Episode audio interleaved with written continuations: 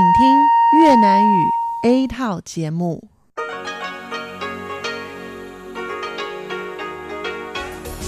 Đây là đài phát thanh quốc tế Đài Loan RTI.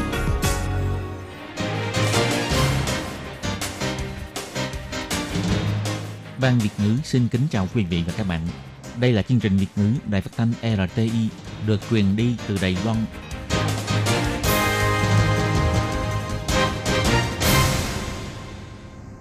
Tường Vi xin chào quý vị và các bạn. Chào mừng các bạn đến với chương trình phát thanh Việt ngữ Đài RTI. Các bạn thân mến, hôm nay là thứ Tư, ngày 30 tháng 1 năm 2019, tức là 25 tháng Chạp âm lịch năm Mậu Tuất. Chương trình Việt ngữ của Đài RTI hôm nay sẽ được mở đầu bằng bản tin thời sự Đài Loan.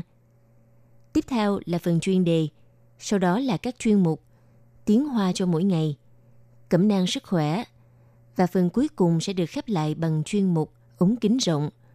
Trước tiên xin mời quý vị và các bạn cùng theo dõi nội dung tóm lược của bản tin thời sự Đài Loan. Thượng nghị sĩ Hoa Kỳ đề xuất ủng hộ Đài Loan, Bộ Ngoại giao sẽ tiếp tục tranh thủ cơ hội tham gia WHA. Bộ Quốc phòng Đài Loan cho biết sẽ tăng cường quản lý dịch bệnh trong thời gian nghỉ Tết trên cấp độ tác chiến cấp quốc gia. 17 đoàn đại biểu các trường học Việt Nam ký kết bản ghi nhớ hợp tác với 30 trường học Đài Loan. Ủy ban Nông nghiệp đề xuất thí điểm sử dụng lao động nước ngoài phục vụ trong ngành chăn nuôi gia súc lấy sữa. Thị trưởng thành phố Đài Bắc Kha Văn Triết cho rằng Đài Loan đang đi vào con đường chính trị cực đoan. Cuối cùng là, chính ngày nghỉ Tết kỷ hợi có nhiều địa điểm du xuân tại ba miền Bắc Trung Nam đều thu hút khách tham quan. Sau đây xin mời các bạn cùng theo dõi nội dung chi tiết.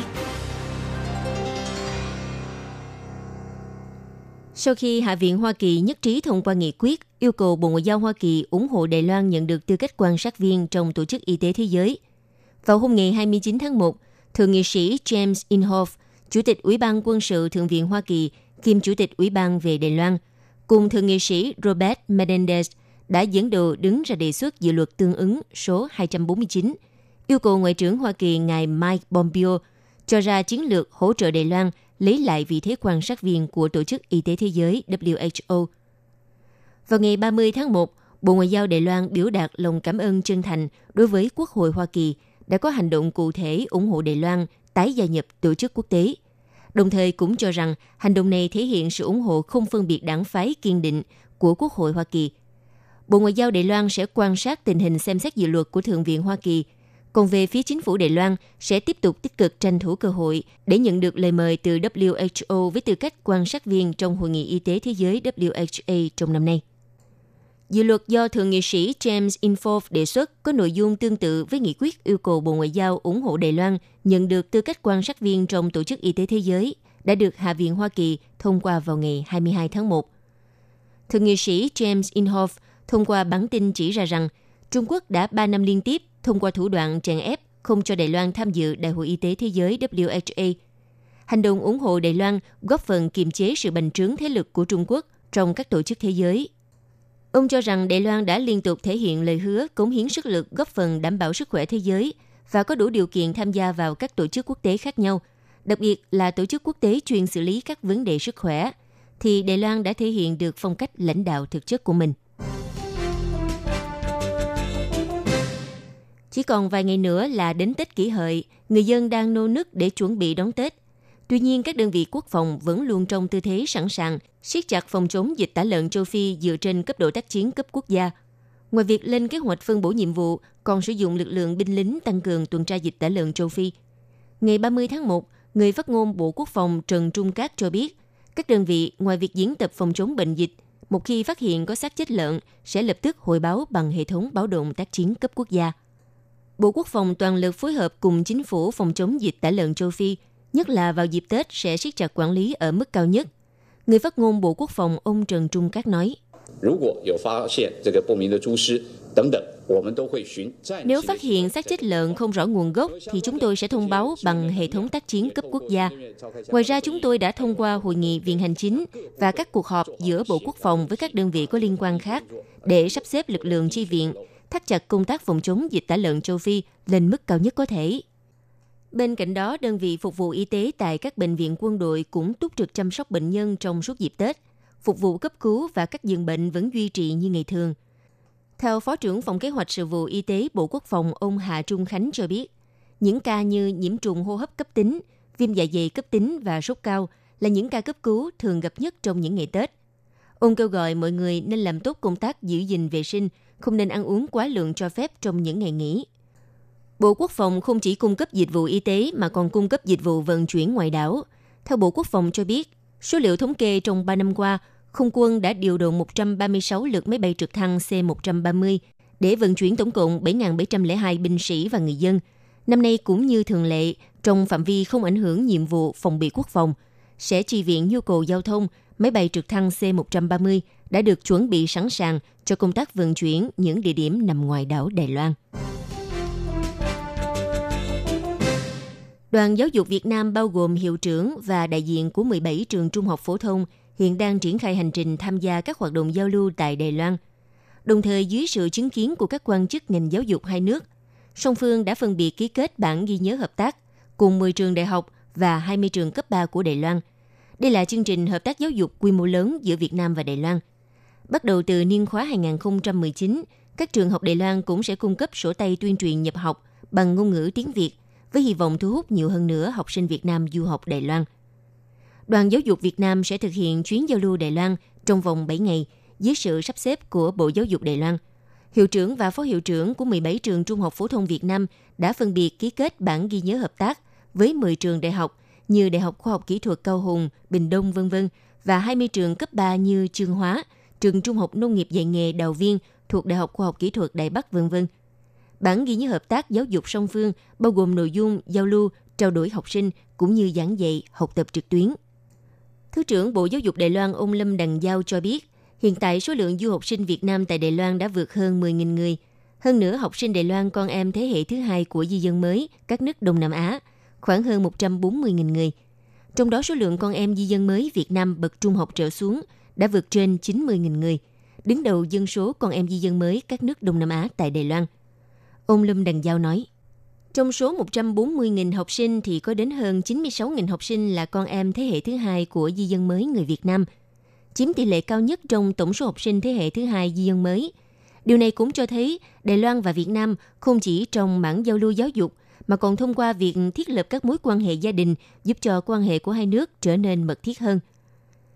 Lần này, Bộ Giáo dục cũng lên kế hoạch cho các hiệu trưởng trường trung học cấp 3 Đài Loan chia sẻ các khía cạnh lý thuyết và thực tiễn của giáo dục tại hội nghị, chia sẻ kinh nghiệm vận hành trường học, đồng thời cho tổ chức một loạt các hoạt động giao lưu và trải nghiệm thực tế, để đội ngũ giáo viên của phái đoàn Việt Nam có thể hiểu hơn về những đặc điểm của các trường trung học Đài Loan. Ngoài ra, đội ngũ phiên dịch lần này do các du học sinh Việt Nam đảm nhiệm, đây là cơ hội để các bạn du học sinh thể hiện thành quả tiếng Trung và tiếng Việt lưu loát sau thời gian theo học tại Đài Loan. Đoàn Giáo dục Việt Nam cũng đã đề nghị Bộ Giáo dục Đài Loan trong tương lai nên tuyên truyền giới thiệu rộng rãi hơn thông tin tuyển sinh và thông tin nhập học Đài Loan, phát hành sổ tay thông tin du học bằng nhiều ngôn ngữ như Trung, Anh, Việt và cung cấp cho phía các trường học tại Việt Nam, hy vọng có thể khuyến khích nhiều sinh viên Việt Nam đến Đài Loan du học. Để giải quyết vấn đề thiếu nhân lực trong ngành nông nghiệp, trong hai năm gần đây, Ủy ban Nông nghiệp không ngừng cho ra các phương án giải quyết khó khăn. Đầu tiên là vận dụng nguồn nhân lực bản xứ, chẳng hạn như đoàn kỹ thuật nông nghiệp hoặc đoàn canh tác mới. Ngoài ra cũng mượn nguồn nhân lực lao động nước ngoài, chẳng hạn như sử dụng nhân công là du học sinh Hoa Kiều làm thời vụ. Tuy nhiên, đối với ngành chăn nuôi gia súc, Ủy ban Nông nghiệp cho ra phương án học sinh làm bán thời gian hoặc làm nông vào ngày nghỉ vân vân. Tuy nhiên, những phương án nói trên khó có thể giải quyết vấn đề thiếu nhân lực. Nhiều doanh nghiệp chăn nuôi gia súc lấy sữa phản ánh lên Ủy ban Nông nghiệp cho biết, công việc vắt sữa một ngày hai lần hao tốn hết 7 giờ đồng hồ. Thời gian còn lại phải chuẩn bị thức ăn cho gia súc. Thêm vào đó là việc dọn rửa vệ sinh chuồng trại vân vân. 24 giờ trong một ngày không đủ để làm việc. Thời gian nghỉ ngơi phải tranh thủ sau khi kết thúc một giai đoạn công việc. Vì thế, nhiều nhân viên mới vào làm không thể chịu nổi sự cực nhọc trong công việc này Cuối cùng, chủ doanh nghiệp đành phải vén tay vào làm hết mọi việc. Vấn đề thiếu nhân công trong ngành chăn nuôi gia súc lấy sữa vô cùng nghiêm trọng. Ủy ban Nông nghiệp quyết định khởi động thí điểm sử dụng lao động nước ngoài phục vụ trong ngành này. Do vào năm 2016 từng đề xuất ý kiến này lên Bộ Lao động, nhưng theo Bộ Lao động cho rằng Ủy ban Nông nghiệp nên tận dụng nguồn lao động trong nước trước tiên. Vì thế, đề xuất này không được thông qua. Cho đến năm nay, Ủy ban Nông nghiệp tái đề xuất ý kiến, đồng thời cũng chuẩn bị tài liệu đầy đủ hơn và đệ trình trong hội nghị tổ vật và đệ trình trong hội nghị tư vấn Bộ Lao động vào ngày 30 tháng 1. Theo thư ký Văn phòng Phát triển Nhân lực Nông nghiệp, Ủy ban Nông nghiệp bà Thái Bụi Quân nói, Hồi năm 2016, chúng tôi từng đề xuất nhưng đã bị bác bỏ. Vì thời điểm đó, Công đoàn Lao động có ý kiến phản đối vì à, xem trọng cơ hội việc làm của lao động trong nước. Nhưng người trong nước lại không chịu làm ngành này. Chúng tôi đã có kinh nghiệm thực tế, các con số thống kê cũng đã hiển thị rõ, xem mà liệu có thể thuyết phục Bộ Nông nghiệp hay không. Tuy nhiên, theo Ủy ban Nông nghiệp cũng nhấn mạnh, trong hai năm trở lại tuy đã thử nhiều cách nhưng vẫn không thể đáp ứng nhân lực cho ngành chăn nuôi gia súc lấy sữa. Vì ngành này khá vất vả, có thể nói hiện chưa có cách hỗ trợ tăng nhân lực. Vì thế hy vọng có thể sử dụng lao động nước ngoài để bù đắp cho sự thiếu hụt nhân công trầm trọng như hiện nay. Vào hôm ngày 29 tháng 1, Chủ tịch Đảng Dân Tiến ông Trác Vinh Thái tiếp nhận phỏng vấn, trả lời câu hỏi có liên quan đến vấn đề hợp tác hai bờ eo biển. Ông cho biết hai bờ có thể hợp tác xã giao, nhưng tuyệt đối không thể là người cùng một nhà. Vào ngày 30 tháng 1, thị trưởng thành phố Đại Bắc ngài Kha Văn Triết tiếp nhận phỏng vấn, biểu đạt suy nghĩ về câu trả lời của Chủ tịch Đảng Dân Tiến. Ông Kha Văn Triết cho rằng mỗi người đều có chủ trương chính trị cá nhân, việc hợp tác cũng phải xem thuộc hạng mục nào.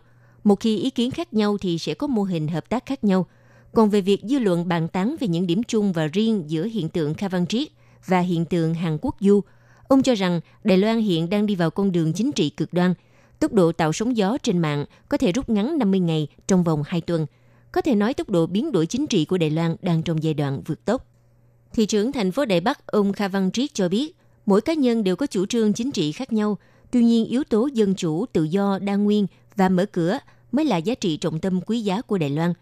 Ông chỉ ra rằng cách suy nghĩ của mỗi người khác nhau, cho nên mỗi một hạng mục sẽ có mô hình hợp tác thích hợp. Ông nói, hợp tác phụ thuộc vào dự án, bởi vì chúng ta không thể nói đến 100 sự việc thì cứ 100 sự việc đều có cùng một quan điểm. Nếu các ý kiến đều giống nhau thì nói thật lòng, người trong cùng một đảng cũng không thể nào có 100 ý kiến giống nhau. Nhiều ý kiến khác nhau như thế thì à, phương thức hợp tác cũng khác nhau. Còn về vấn đề liệu đảng Dân Tiến có thể duy trì hợp tác xã giao với Trung Quốc hay không, theo ông Kha Văn Triết cho rằng nếu nhìn từ góc độ cá nhân thì ông không thể cho ra câu trả lời xác định. Hoặc nếu nhìn từ góc độ Mỹ và Nhật Bản thì vấn đề này dễ suy nghĩ hơn. Tết kỷ hợi năm nay người dân sẽ được nghỉ 9 ngày. Hơn nữa thời tiết trong những ngày Tết rất ấm áp, thích hợp cho các hoạt động du xuân mừng năm mới. Để người dân biết được nhiều nơi du xuân thú vị, chúng tôi đặc biệt lập ra một danh sách những địa điểm đáng đến thăm trong dịp Tết năm nay. Đầu tiên là dinh thự Sĩ Lâm tại Đài Bắc. Năm nay khuôn viên vườn dinh thự cho triển lãm hoa xuân với nhiều loài hoa như tú cầu, hoa môi cùng với hơn 20 loại lan hồ điệp vô cùng sặc sỡ. Nếu du khách đến với Đại Trung thì đừng nên bỏ qua địa điểm triển lãm hoa quốc tế Đại Trung hoặc đi ngắm hoa anh đào trên núi Vũ Lăng. Về khu vực miền Nam thì du khách có thể nô đùa với loại bướm giáp đặc hữu của Đài Loan ở vùng Mao Lâm Cao Hùng. Sau đó đi về Bình Đông tham quan hội hoa đăng, còn miền Đông Đài Loan cũng đang vào mùa hoa cải và cúc nở rộ, thích hợp cho những người thích chụp ảnh ghé thăm.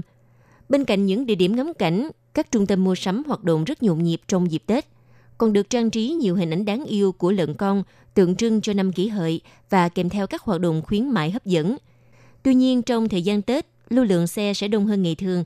Người dân trước khi xuất hành du xuân nên nghiên cứu hành trình di chuyển, tránh nạn kẹt xe trên đường cao tốc. Quý vị và các bạn thân mến, vừa rồi là bản tin thời sự Đài Loan do Tường Vi biên tập và thực hiện. Xin cảm ơn sự chú ý lắng nghe của các bạn. Xin chào quý vị và các bạn thính giả. Chương trình phát thanh tiếng Việt của Đài Phát thanh Quốc tế Đài Loan LTI được truyền thanh 3 buổi tại Việt Nam, mỗi buổi phát 1 tiếng đồng hồ. Buổi phát chính vào lúc 9 giờ đến 10 giờ tối hàng ngày giờ Việt Nam qua tần số SW 9625 kHz với sóng dài 31 m. Buổi phát lại lần một vào hôm sau 6 giờ đến 7 giờ sáng giờ Việt Nam qua tần số SW 11655 kHz với sóng dài 25 m. Buổi phát lại lần hai vào hôm sau 6 giờ đến 7 giờ tối giờ Việt Nam qua tần số SW 15350 kHz với sóng dài 19 m. Ngoài ra tại Gia Nghĩa, Vân Lâm, Đài Nam xin mời quý vị và các bạn tiếp tục đón nghe nội dung chương trình hôm nay.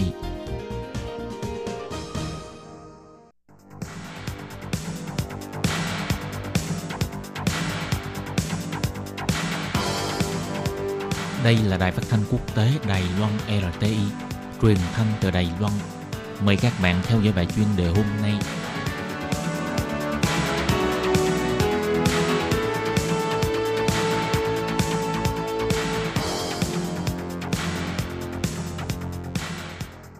Hello, tôi Kim xin kính chào các bạn. Hoan nghênh các bạn đã đến với bài chuyên đề ngày hôm nay. Các bạn thân mến, trong bài chuyên đề hôm nay, tôi Kim sẽ giới thiệu với các bạn đề tài – Ông Trác Vinh Thái được bầu chọn giữ chức Chủ tịch Đảng Dân Tiến. Rất nhiều thử thách đang chờ đợi ông.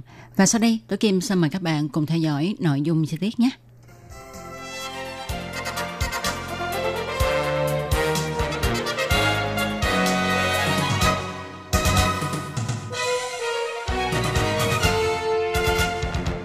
Đại sư huynh Trác Vinh Thái được sự ủng hộ của các hệ phái trong đảng Dân Tiến đã thuận lợi được bầu chọn làm chủ tịch đảng Dân Tiến. Tuy nhiên, ông Trác Vinh Thái muốn dẫn dắt đảng Dân Tiến bước ra khỏi nỗi ám ảnh sau trận thua trong bầu cử chính trong một vừa qua – lại phải nghênh chiến với các cuộc bầu cử bổ sung ủy viên lập pháp và cuộc bầu cử tổng thống vào năm 2020 của Đài Loan, thậm chí phải dẹp bỏ những tranh nghị của những tiếng nói bất đồng trong đảng, vân vân. Tất cả đều là những thử thách mà ông phải đối mặt. Ông Trác Minh Thái trở đứng ra gánh vác trọng trách nặng nề trong lúc danh vọng của đảng Dân Tiến tụt thấp nhất Vậy đại sư huynh của đảng Dân Tiến này có thể chấn hưng sư môn hay không? Thử thách này chỉ mới bắt đầu mà thôi. Các thành viên đảng Dân Tiến thường gọi ông Trác Vinh Thái là đại sư huynh. Ông Trác Vinh Thái có kinh nghiệm phong phú. Khi đảng Dân Tiến bị thất bại nặng nề trong cuộc bầu cử chính trong một vào năm ngoái, Tổng thống Thanh Văn, người giữ chức vụ Chủ tịch đảng Dân Tiến đã từ chức.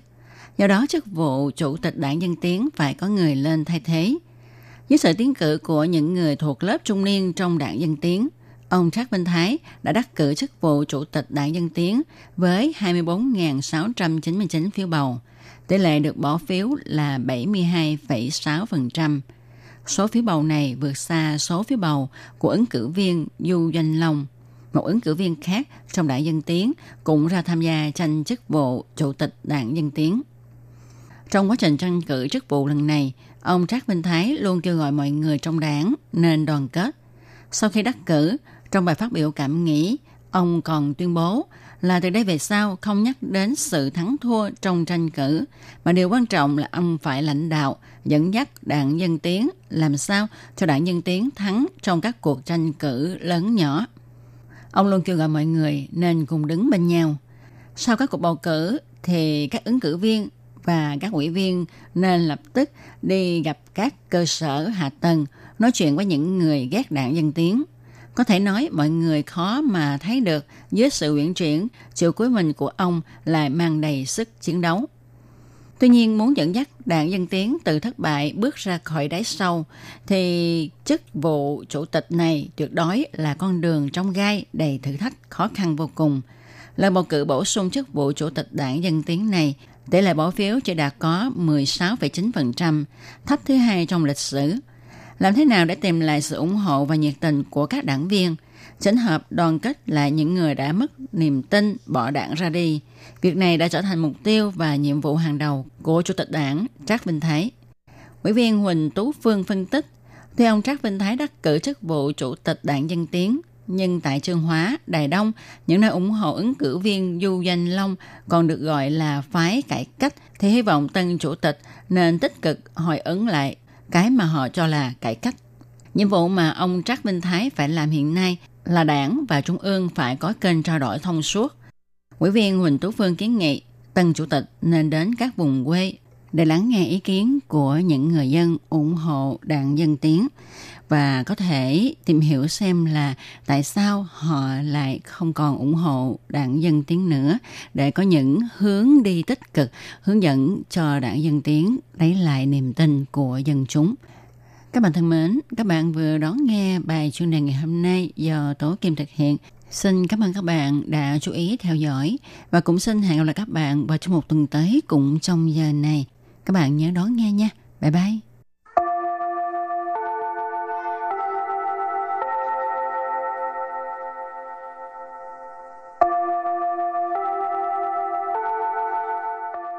Xin mời quý vị và các bạn đến với chuyên mục Tiếng Hoa cho mỗi ngày do Hoàng Lam và Lệ Phương cùng thực hiện.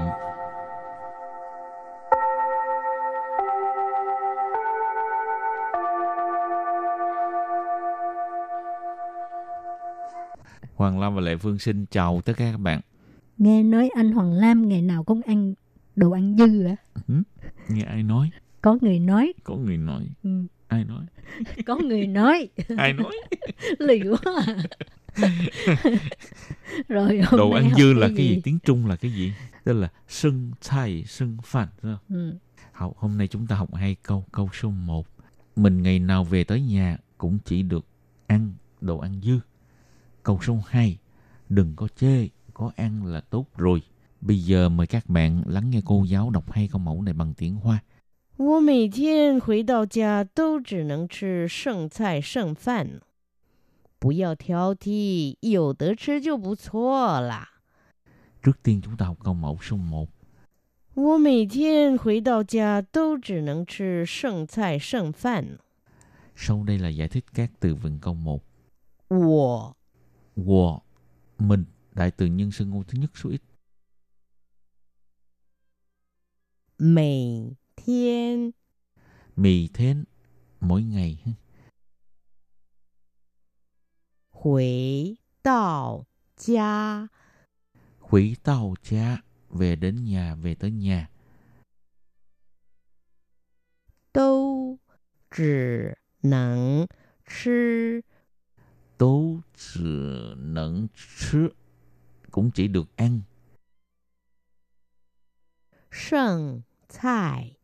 剩饭。 Sưng chay, sưng phản, đồ ăn dư. Bây giờ ghép lại các từ này thành câu hoàn chỉnh. Mời cô giáo đọc lại câu này bằng tiếng Hoa. 我每天回到家都只能吃剩菜剩饭。我每天回到家都只能吃剩菜 剩饭。 Câu này có nghĩa là mình ngày nào về tới nhà cũng chỉ được ăn đồ ăn dư. Và câu thứ hai, đừng có chê, có ăn là tốt rồi. 不要挑剔，有得吃就不错啦。 Tiếp tục chúng ta giải thích câu 2. 不要 Bú dạo, đừng có. 挑剔， Theo thì tức là kén chọn. Ở đây mình giải thích là chê ha. 有得吃 Dù tớ chứ có ăn 就不错了。 chút bù chô là là tốt rồi. Bây giờ ghép lại các từ này thành câu hoàn chỉnh. Mời cô giáo đọc lại câu này bằng tiếng Hoa. 不要挑剔，有得吃就不错啦。不要挑剔，有得吃就不错了。 Câu này có nghĩa là đừng có chê, có ăn là tốt rồi. Và sau đây chúng ta bước sang phần từ vựng mở rộng.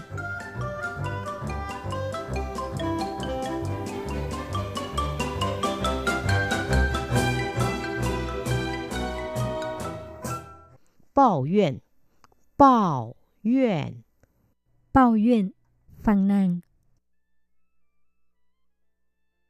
知足常乐，知足常乐。 chứ chủ sản lự, tức là tri túc thường lạc, có nghĩa là biết đầy đủ thì lúc nào cũng thấy vui ha, có nghĩa là là là biết ờ, ờ, thỏa mãn đó. 大鱼大肉，大鱼大肉， Ta ủy ta râu, tức là cá nè, thịt nè. À, ý nói là bữa ăn thịnh soạn đó. 青菜萝卜，青菜萝卜， Xin chai tức là rau cải, lỗ bô tức là củ cải mà. Ở đây có nghĩa là nói bữa ăn đạm bạc, ăn uống đạm bạc. Hảo, bây giờ chúng ta đặt câu cho các từ vựng mở rộng. Từ thứ nhất, bao duyên, phàn nàn. 你整天都在抱怨，这也抱怨，那个也抱怨。 Bạn ngày nào cũng phàn nàn. Phàn nàn cái này, phàn nàn cái kia. 你要懂得知足常乐啦。 Bạn phải biết tri túc thường lạc. Có nghĩa là phải biết đủ thì lúc nào cũng vui. 从今天开始停止抱怨，听到了吗？ Kể từ hôm nay bạn phải ngưng phàn nàn. Tức là không có phàn nàn nữa. 听到了没？ Nghe chưa? Thiên tàu là nghe rồi 好，大鱼大肉，你天天都大鱼大肉，小心健康会出问题哦。 bạn ngày nào cũng ăn thịt ăn cá, coi chừng sức khỏe đó. 每天 都可以跟家人一起吃饭，不要说大鱼大肉，只要是青菜萝卜，我都觉得满足了。 Mình ngày nào cũng được ăn cơm chung với người nhà. Đừng có nói là bữa ăn thịnh soạn. Chỉ cần là bữa ăn đạm bạc thì mình cũng cảm thấy thỏa mãn rồi. Hậu trước khi chấm dứt bài học hôm nay xin mời các bạn ôn tập lại hai câu mẫu.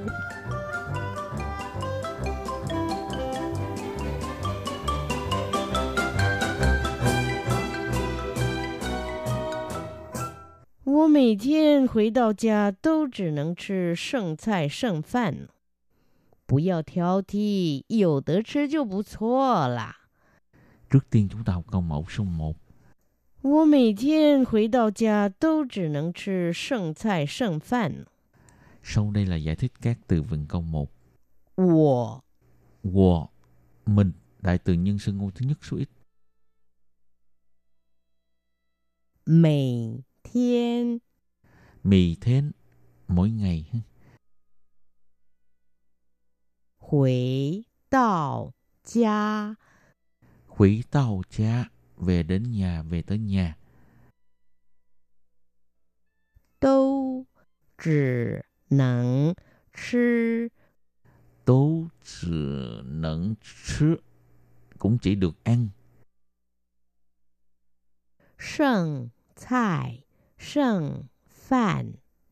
Sưng菜, sưng phạn, đồ ăn dư. Bây giờ ghép lại các từ này thành câu hoàn chỉnh. Mời cô giáo đọc lại câu này bằng tiếng Hoa. 我每天回到家都只能吃剩菜剩饭。我每天回到家都只能吃剩菜 剩饭。 Câu này có nghĩa là mình ngày nào về tới nhà cũng chỉ được ăn đồ ăn dư. Và câu thứ hai, đừng có chê, có ăn là tốt rồi. 不要挑剔，有得吃就不错啦。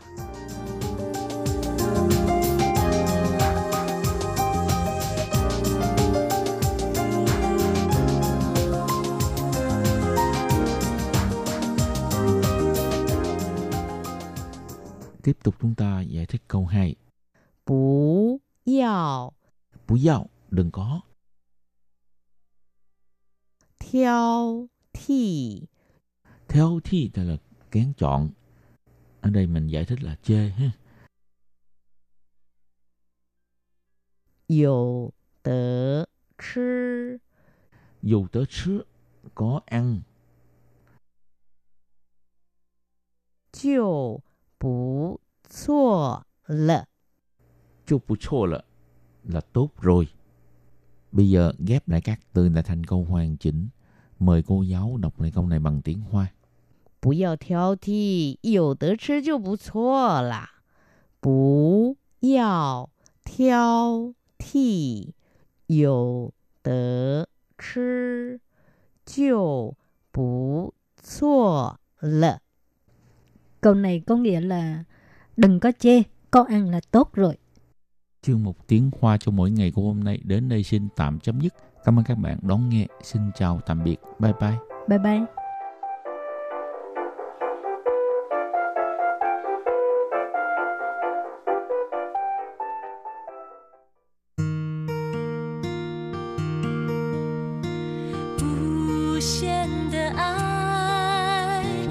Hãy 传开永恒的关怀，来自台湾之音 RTI。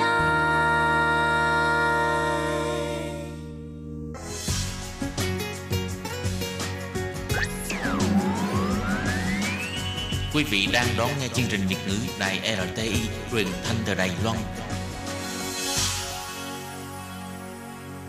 Mời các bạn theo dõi tiết mục Cẩm nang sức khỏe do Tố Kim thực hiện. Tiết mục Cẩm nang sức khỏe sẽ cung cấp những thông tin về sức khỏe cho các bạn tham khảo, chăm sóc tốt sức khỏe mình Tôi Kim xin kính chào các bạn, hoan nghênh các bạn đã đến với chương mục cẩm nang sức khỏe ngày hôm nay. Các bạn thân mến, hôm nay ha thì cũng sắp đến Tết rồi. Và trong những ngày Tết thì chúng ta thường hay ăn uống quá độ, nhất là ăn những thức ăn có nhiều thịt rồi ít vận động ha. Tại vì có khi là ngồi chơi thâu đêm suốt sáng với bạn bè người thân những cái sinh hoạt bình thường của chúng ta bị xáo trộn đi. Và như vậy á, thì Ờ, sẽ có nguy cơ xảy ra các chứng bệnh mà người ta thường gọi là hiệu ứng cũng như là hội chứng của những ngày Tết. Thì trong những cái chứng này có bệnh trĩ. Vậy thì hôm nay ha, ờ, Tố Kim xin nói về bệnh trĩ, nguyên nhân triệu chứng, điều trị cũng như là cách phòng ngừa. Vậy thì xin mời các bạn cùng theo dõi nội dung chi tiết của chuyên mục cẩm nang sức khỏe ngày hôm nay nhé.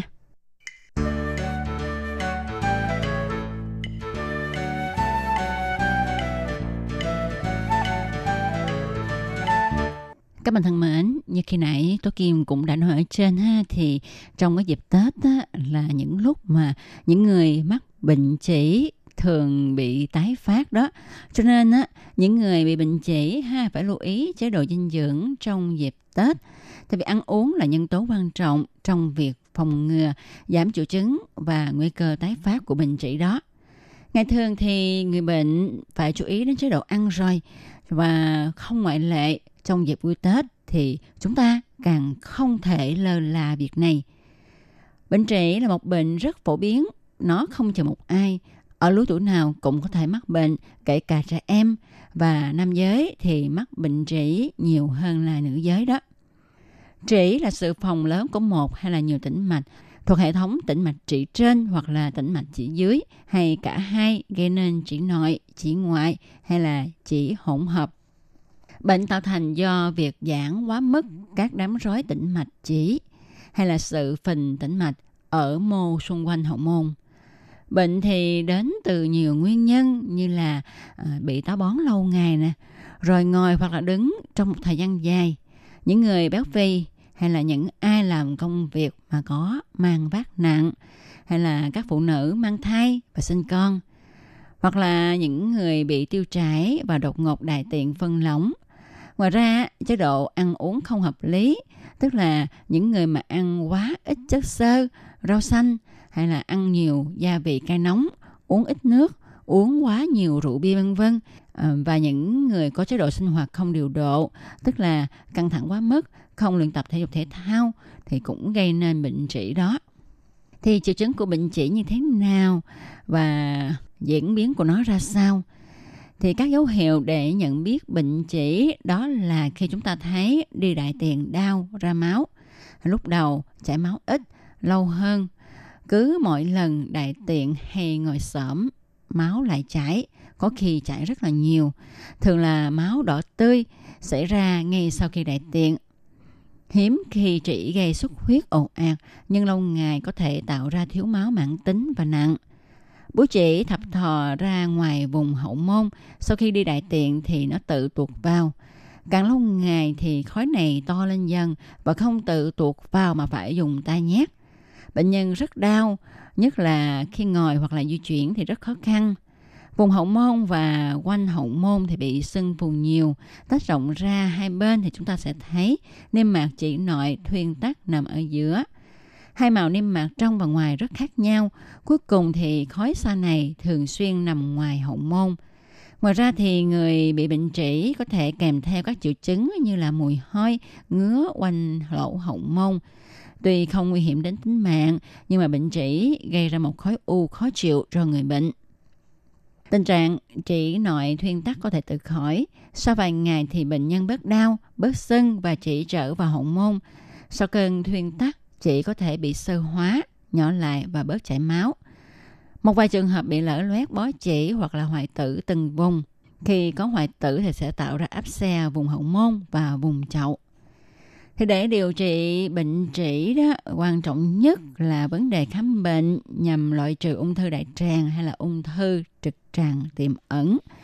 Bệnh nhân bị bệnh chỉ nên dùng khẩu phần ăn có nhiều chất xơ, nhiều rau cải, trái cây và uống nhiều nước.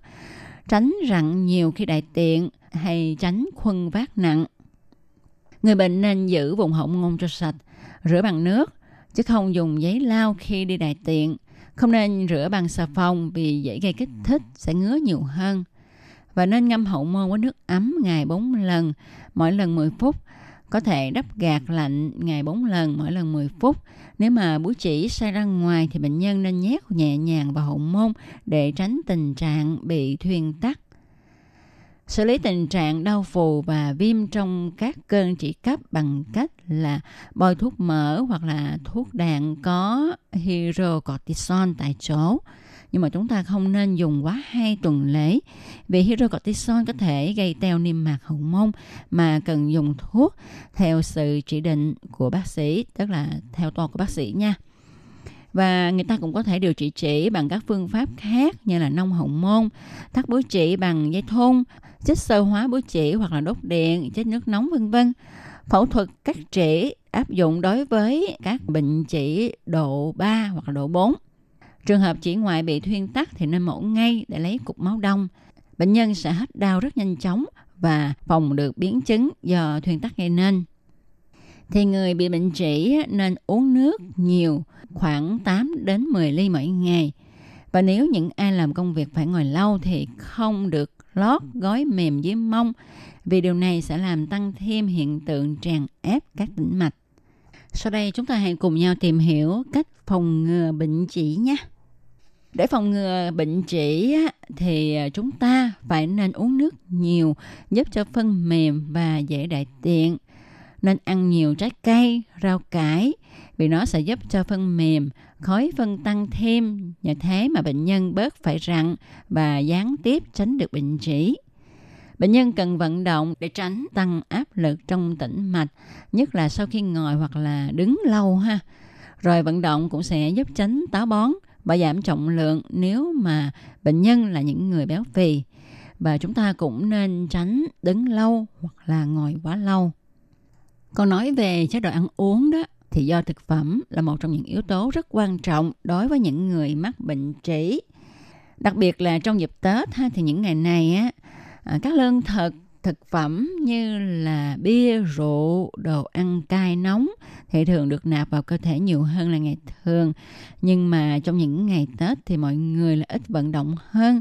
Do đó trong những ngày này thì những người mà mắc bệnh trĩ nên chọn uh, những thức ăn có nhiều rau xanh, hoa quả, có chứa chất xơ và có tính mát, có tác dụng chống táo bón, chẳng hạn như là dầu riếp cá nè, mồng tơi, rau má, đậu bắp, mướp hương, bí đỏ, rau lan, khoai lang, bơ, chuối, thành long, cam, quýt, dưa hấu, à, nho.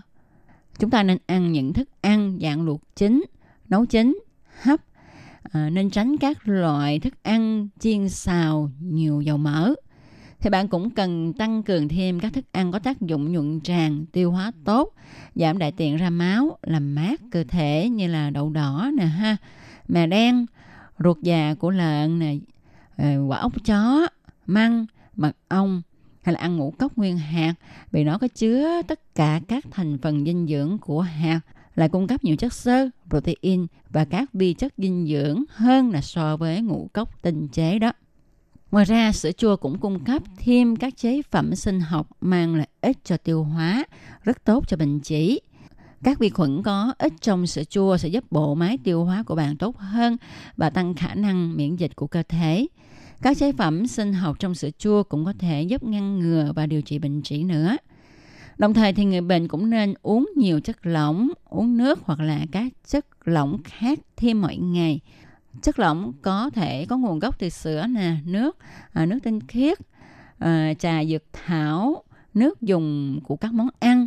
Nhưng mà chúng ta cũng nên chú ý nha, các loại nước ép trái cây hay nước ép rau quả chứa ít chất xơ hơn nhiều so với việc chúng ta ăn trực tiếp các loại thực phẩm này.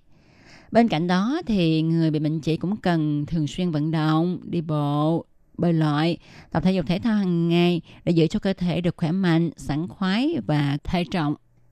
Những loại thực phẩm mà các bạn cần hạn chế sử dụng đó là gia vị cay nóng như là ớt, hạt tiêu, gừng tươi, mù tạt, thịt gà loi, rượu bia, nước uống có ga, đặc biệt là các loại rượu mạnh. Các bạn cũng nên hạn chế hoặc là bỏ hẳn thuốc lá, giảm bớt lượng muối vì muối có thể gây kích thích làm cho hậu môn ngứa hơn. Trong những ngày Tết ha thì người bệnh trĩ cần tránh những căng thẳng không cần thiết. Thêm nữa là không nên nhịn đại tiện vì bất cứ một cái lý do gì. Các bạn nên đại tiện ngay khi có cảm giác muốn sẽ giúp cho các bạn giảm những cơn đau.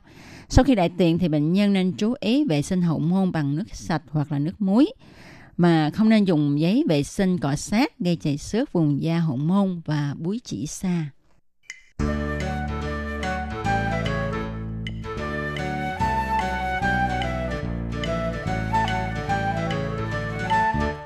Các bạn thân mến, vừa rồi chúng ta đã tìm hiểu về bệnh chỉ, cách điều trị và phòng ngừa thì sau đây chúng ta hãy uh, tìm hiểu về cái cách giảm nguy cơ ung thư đại tràng nhờ vào ăn uống nhé.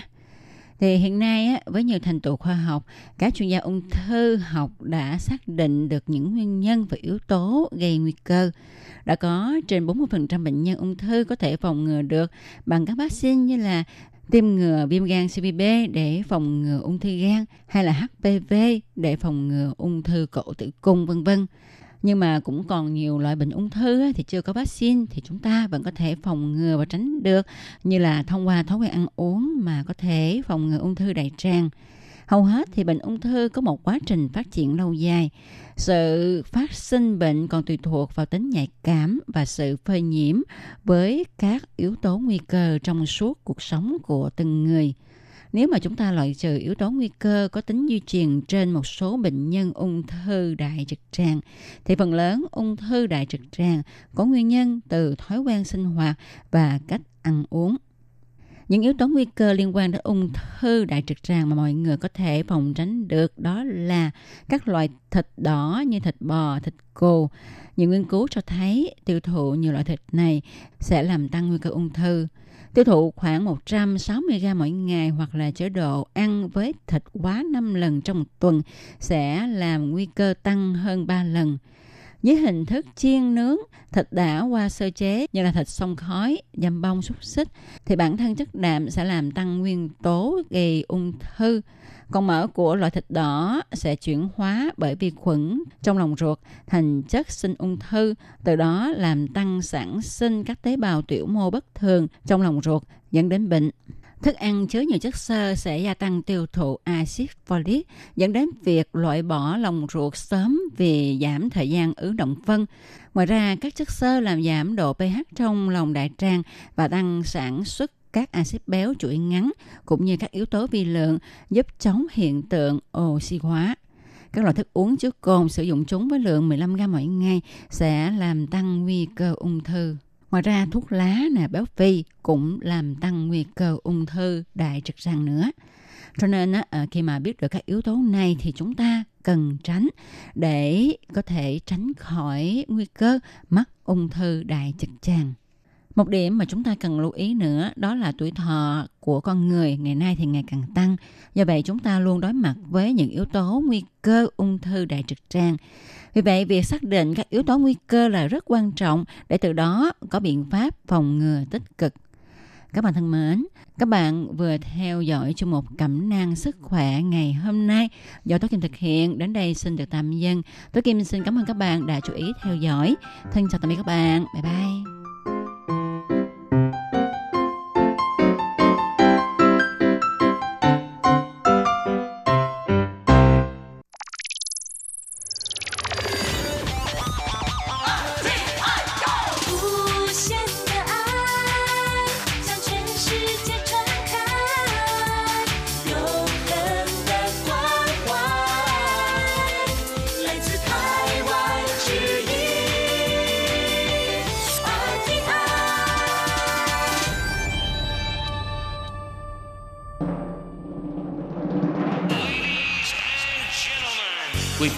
Đón nghe chương trình Việt ngữ Đài RTI truyền thanh từ Đài Loan.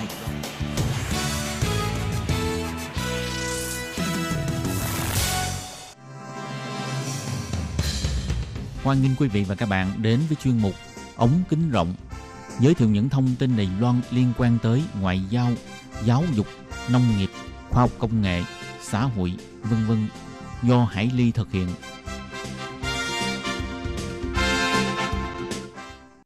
Các bạn thân mến, Hải Ly ờ, xin chào các bạn. Hoan nghênh các bạn đến với chuyên mục ống kính rộng vào thứ tư hàng tuần. Và hôm nay thì Hải Ly ờ, rất hân hạnh mời được ờ, hot boy mạng internet Quảng Hống Trần Duy Quang đến với chương trình của chúng ta. Trước hết thì Hải Ly xin gửi lời chào trân trọng tới Duy Quang. Dạ, xin chào chị các bạn khán giả. Ờ, thưa các bạn thì ờ, Duy Quang đến từ thành phố Đài Nam và nghe giọng nói của Quang thì ờ, chắc chắn là chúng ta sẽ nghĩ Quang là người Việt Nam nhưng trên thực tế thì lại không phải như vậy. Vậy sau đây Hải Ly xin mời Quang hãy giới thiệu một chút về mình để các bạn thính giả của chúng tôi được biết tại sao bạn không phải là người Việt Nam mà tiếng Việt của bạn lại giỏi như vậy.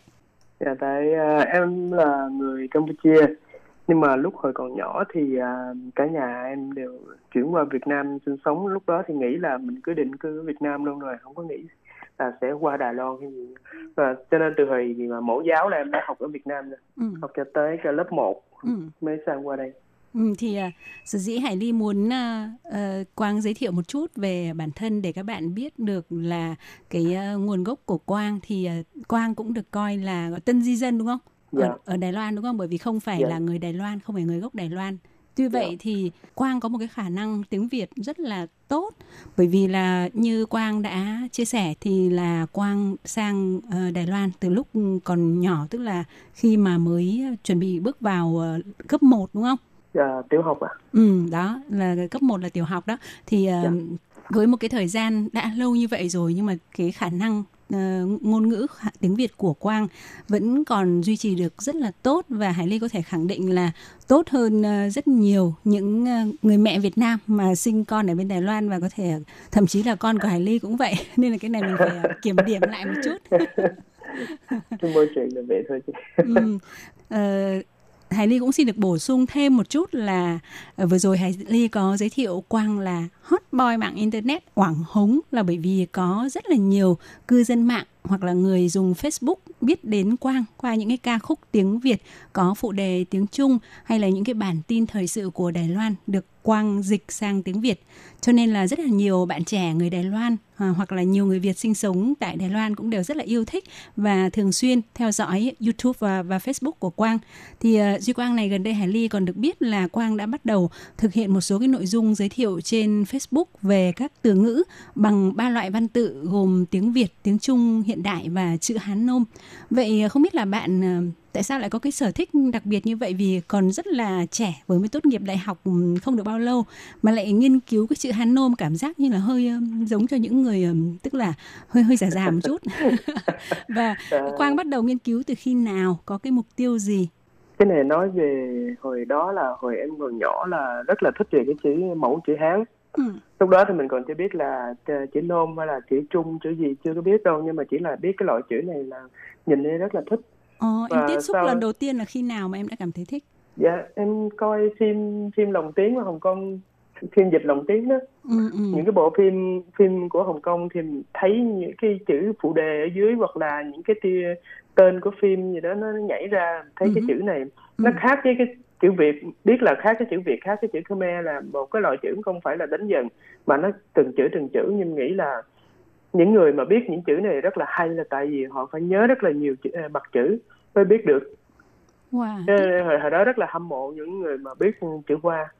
Và từ đó thì đối với những cái cái chữ này nó nó nó đối với em cũng có một cái sự quyền biến cho nên hồi đó thì không có nghĩ là sẽ có dịp để học cái gì nhưng mà cứ, cứ hy vọng mình sau này có có thể ờ, thông thạo về cái cái loại ngôn ngữ về cái, cái chữ này Ồ. thì sau này khi mà có dịp sang qua Đài Loan thì, thì à, mình cũng sẵn dịp đã biết tiếng Trung rồi Ừ. biết tiếng Trung rồi thì cái nó có cái cơ bản đó mà đi ngược lại để nhìn cái chữ nôm thì mới biết là ờ, cái cấu tạo của chữ nôm như thế nào Ồ. và từ từ mà đi khám phá thì nó thấy rất là thú vị là tại trong tiếng Việt có rất nhiều hán tự Ừ. từ, Vậy từ hán Việt ừ. Dạ. vậy à, à, tức là ờ, Quang bắt đầu chính thức ừ, tìm hiểu về chữ nôm từ khi nào và em tìm hiểu qua những cái tài liệu gì chủ yếu là bằng tiếng Trung tức là cái ờ, cái phần À. giới thiệu bằng tiếng Trung hay phần giới thiệu bằng tiếng Việt tiếng Việt Ừ. đầu tiên là em có một bài kêu là truyền kiều trăm năm trong cõi người ta chữ tài chữ mệnh khá là ghét nhau. Ừ. bài đó hồi đó em không nghĩ là ờ, tiếng Việt có thể hoàn toàn dùng chữ nôm viết ra. Em cứ nghĩ là ờ, có một số chữ nó có thể có lẽ sẽ chỉ là ờ, thay thế. Nói chung là hoàn toàn là chữ Hán của người Trung Quốc sử dụng chứ không phải là ờ, người Việt Nam không có một hệ thống chữ nào có thể sử dụng. Tới chừng em nhìn thấy bài đó rồi em mới biết là à vậy là chữ nôm á nó lại nó có một cái hệ thống khác nữa nó không có phải giống như là chữ Hán của người Trung Quốc sử dụng á Ừ. Nó, Nó nó là là một hệ thống. nữa. Ờ, có Đấy. nghĩa là khi mà Duy Quang lần đầu tiên đọc được ờ, cái tác phẩm truyện Kiều của Nguyễn Du nhưng mà bằng cái phiên Dạ. bản là bằng chữ Hoán nôm hoàn toàn dạ thì lúc đấy Quang mới vỡ lẽ ra là à hóa ra là cái chữ Hán nôm không phải như Quang nghĩ trước đây nó Dạ, là chỉ tại- là một số cái từ gọi là nó cóp nhặt lại mà nó là cả một hệ thống. dạ nói chung là em mới biết là đã, mình đã có khả năng nhận xét là ờ, cái sự khác biệt của chữ nôm với chữ chữ hán thì mới bắt đầu em có cái hứng thú cái hứng thú đó nó sẽ càng càng càng cao hơn Ờ, vậy cái cái uh, chuyện Kiều bằng chữ Hán nôm em đọc là đó là khi em à, học lớp mấy ở độ tuổi bao bao nhiêu? Ừm, cỡ chừng hồi lớp 6 đó Wow. dạ Vậy khi đó thì em đọc cái cuốn truyện Kiều bằng cái chữ Hán nôm đó là em lấy từ đâu ra? Em mua ở đâu em, hay là em tra tra trên mạng Ờ, tra trên là- mạng nó có một cái diễn đàn chuyên môn thảo luận về chữ nôm rồi đó Ừm, mà lúc đó thì em chưa sử dụng Facebook cho nên hồi đó thông tin hồi đó chưa có đầy đủ nhiều như bây giờ đó. ừm. thì vô tình thì em có tra chữ cứ cứ Google cái chữ Hán nôm chữ nôm gì đó Ừm. cái tìm tìm tìm tìm cái thấy một bài đó vậy đó. Wow. lúc đó trên máy điện tử còn chưa hiện được chữ nôm đâu Vậy cái quá trình mà khi đó em đọc cái ờ, truyện Kiều bằng chữ Hán nôm thì em hiểu được khoảng bao nhiêu phần trăm? nếu như mà nó có chữ Việt à, hiện đại chữ quốc ngữ ở đằng dưới thì em có thể hiểu nói chung hiểu cũng hiểu ý của nó Ừ. nếu như mà giải thích thì có lẽ em không dám đảm bảo là em sẽ giải thích được một trăm phần trăm nhưng mà em hiểu được mà lúc đó thì chưa có thể mình nhìn chữ nôm mà đọc ra được đâu Ồ. nhưng mà từ từ từ từ nhìn thấy cái cái cái, cái quy tắc của nó rồi à, nhận nhận xét chung với cái à, chữ hán mà mình đã biết sẵn rồi vậy đó thì bây giờ đối với em thì chữ nến nôm thì có thể nhìn thấy thì có thể đọc được khá tốt hơn hồi đó rồi Có nghĩa là lúc đầu là ờ, Duy Quang phải kết hợp giữa chữ ờ, Hán nôm với cái nguồn gốc từ chữ Hán. Xong rồi là kết Dạ. hợp thêm cả cái phần ờ, ở ghi chú thêm bằng tiếng Việt. Đúng không? dạ Ừ, kết hợp cả ba cái đó để mình gọi là hiểu cái cái ý nôm na của nó. dạ Ờ, thế cái quá trình mà tiếp theo đó thì là bắt đầu từ khi mà em đọc được cái ừm, tác phẩm truyện Kiều bằng chữ Hán nôm, sau đó thì em đã tiếp tục nghiên cứu ờ, chữ Hán nôm như thế nào? dạ thì à, em sẽ suy nghĩ về những cái những cái từ mà người Việt sử dụng mỗi ngày đi nè Ừ. có nhiều từ mình nghe đi nó giống tiếng Hán Việt mà thực tế nó không phải và ví dụ như là như là bác sĩ đi Ừ. bác sĩ thì thì trong tiếng nôm là là dịch ra có nghĩa là tiến sĩ này bổ sư à Ừ. vậy đó nó nó không phải tiếng nôm nhưng mà từ cái cái chữ nôm đó nó có thể dẫn ra về những cái từ cái từ cổ Ừ. tiếng Việt cổ thì thì mượn mượn những cái từ của tiếng Hán cổ thì cái cái sự quan hệ của hai bên này nè khi khám phá tiếng Việt cái ý nghĩa của cái từ của tiếng Việt này nó mượn trong cái thời đại nào đó Ừ. cái thời đại nhà đường nó mượn qua thì có ý nghĩa gì nhưng mà tại sao với so đo với cái um, tiếng Hán hiện đại thì nó lại khác nhau Ồ. Vậy thì ờ, nó có giữa chữ Hán nôm ờ, với lại với tiếng Hán cổ thì nó có cái sự ờ, tương đương nào không? Ờ, nói tóm tắt lại là tiếng Việt mình có thể cho cho người ta nghiên cứu về cái ý nghĩa của tiếng Hán hồi xưa Ồ, ok. Tức là thông qua cái tiếng Việt hay là tiếng Hán nôm Dạ. có thể nghiên cứu tiếng, tiếng Hán Việt cổ. và tiếng Hán nôm đều có tại vì thật sự nôm và Hán nó không phải là một trăm phần trăm sẽ tách biệt ra hai bên có nhiều lúc mượn từ này mượn từ kia vậy đó Ừ. rất là nhiều ví dụ như là cái tên ung thư này nè là cái chừng 400 năm về trước họ họ sử dụng về một cái để mô tả một cái khối u mà không thể biết nguyên nhân là cái gì. Và Việt Nam mình bây giờ vẫn còn dùng cái từ ung thư nhưng mà trong tiếng tiếng Trung thì bây giờ đã hết xài cái từ ung thư này. Nhưng mà cỡ chừng 400 năm về trước thì ờ, họ họ ra dùng cái từ này. Và mình có thể biết là à vậy là tiếng Việt mượn cái từ này là từ trong cái thời đại đó. Và trong lúc đó thì người người Hán sẽ phát âm có lẽ cũng là rất là tương tự với tiếng Việt bây giờ là cũng gọi là ung thư gì đó Ờ, có nghĩa là có một cái mối liên quan nhất định nào đó giữa một số cái từ ờ, Hán Việt ừm, Dạ. với lại ờ, từ Hán từ những cái thời cổ ngày trước. Dạ. Ờ, đến bây giờ thì cái từ Hán hiện đại nó lại có những cái thay đổi nó lại khác đi rồi. dạ Ừm. đó, thì cái đó này nó chuyển sang biến thành một cái uh, thành thành一种兴趣 Ờ, ờ, 兴趣的来源 như vậy ấy thì qua cái ờ, quá trình ờ, nghiên cứu và tìm hiểu như vậy thì em có tìm hiểu về cái nguyên nhân là tại sao nó lại sinh ra cái hệ thống chữ Hán nôm này hay không? Có nghĩa là cái chữ Hán nôm là ờ, một cái loại văn tự mà người Việt Dạ. thời xưa đã chuyển thể từ tiếng Hán sang mượn rồi là cũng sáng Dạ. tạo thêm một số đúng không? Nhưng mà lý do là là tại tại- lúc lúc Ừ. ban đầu á, thì à, người Việt chỉ sử dụng hoàn toàn là chữ Hán Ừ. của người người Trung Quốc phát minh Ừ có nghĩa là Hán một trăm phần trăm không có tạo ra chữ gì hết nhưng mà từ Ừ. từ thì mình sẽ phát hiện là tiếng Việt nó vốn là khác với tiếng tiếng Trung nó vẫn là hai ngôn ngữ khác nhau cho nên không thể tất cả đều dùng chung một chữ được cho nên cũng bắt đầu sẽ có người cải thiện ở những cái từ mà từ mượn từ bên Hán lại có Ừ. nghĩa là từ Hán Việt á, thì có thể dùng chữ Hán nhưng mà những cái từ mà của người Việt cơ bản này thì thì mình không thể dùng chữ Hán để biểu đáp được hết ít nghĩa. Ừ, cho nên sẽ có người sáng tạo ra ví dụ Ồ. như là niên niên là niệm nhưng mà nếu như mà mình nói tiếng việt một năm hai năm thì cái này là một cái từ khác à. Cho nên cái chữ năm này nó cũng sẽ có nó cũng sẽ có chữ niên bên trong nhưng mà nó thêm một cái chữ ờ, nam vào phương hướng nam đó thì năm Ừ. một năm hai năm âm nó tựa nhau vậy đó. Vậy thì nó ghép ra một một bên lấy ý nghĩa một bên lấy âm từ đó mà có thể cho người việt à, trong ngôn ngữ của người việt càng toàn vẹn hơn Ồ, có nghĩa Dạ. là lấy cái gốc của tiếng Hán, của cái ý nghĩa cái từ đấy và ghép thêm Dạ. một cái chữ mà nó có một cái âm đọc giống giống với cái từ năm Dạ. của Dạ. của người Việt Nam và sáng tạo ra một cái hệ thống gọi là hệ thống chữ Hán nôm. Wow, thật là thú vị đúng không? Ừm, Thì rất là nhiều người ờ, Việt Nam đều biết là thời trước là ờ, Việt Nam có một cái hệ văn tự gọi là chữ Hán nôm nhưng mà thực ra là trừ những người mà ờ, nghiên cứu về văn học cổ hoặc là nghiên cứu về Hán tự còn nếu mà không thì đa phần mọi người đều rất là xa lạ đối với lại chữ Hán nôm. Và ngoài ra thì người Đài Loan khi học tiếng Việt ấy thì có một cái loại chữ ờ, nữa đó là gọi là chữ Hán Việt. Ờ, thì Dạ.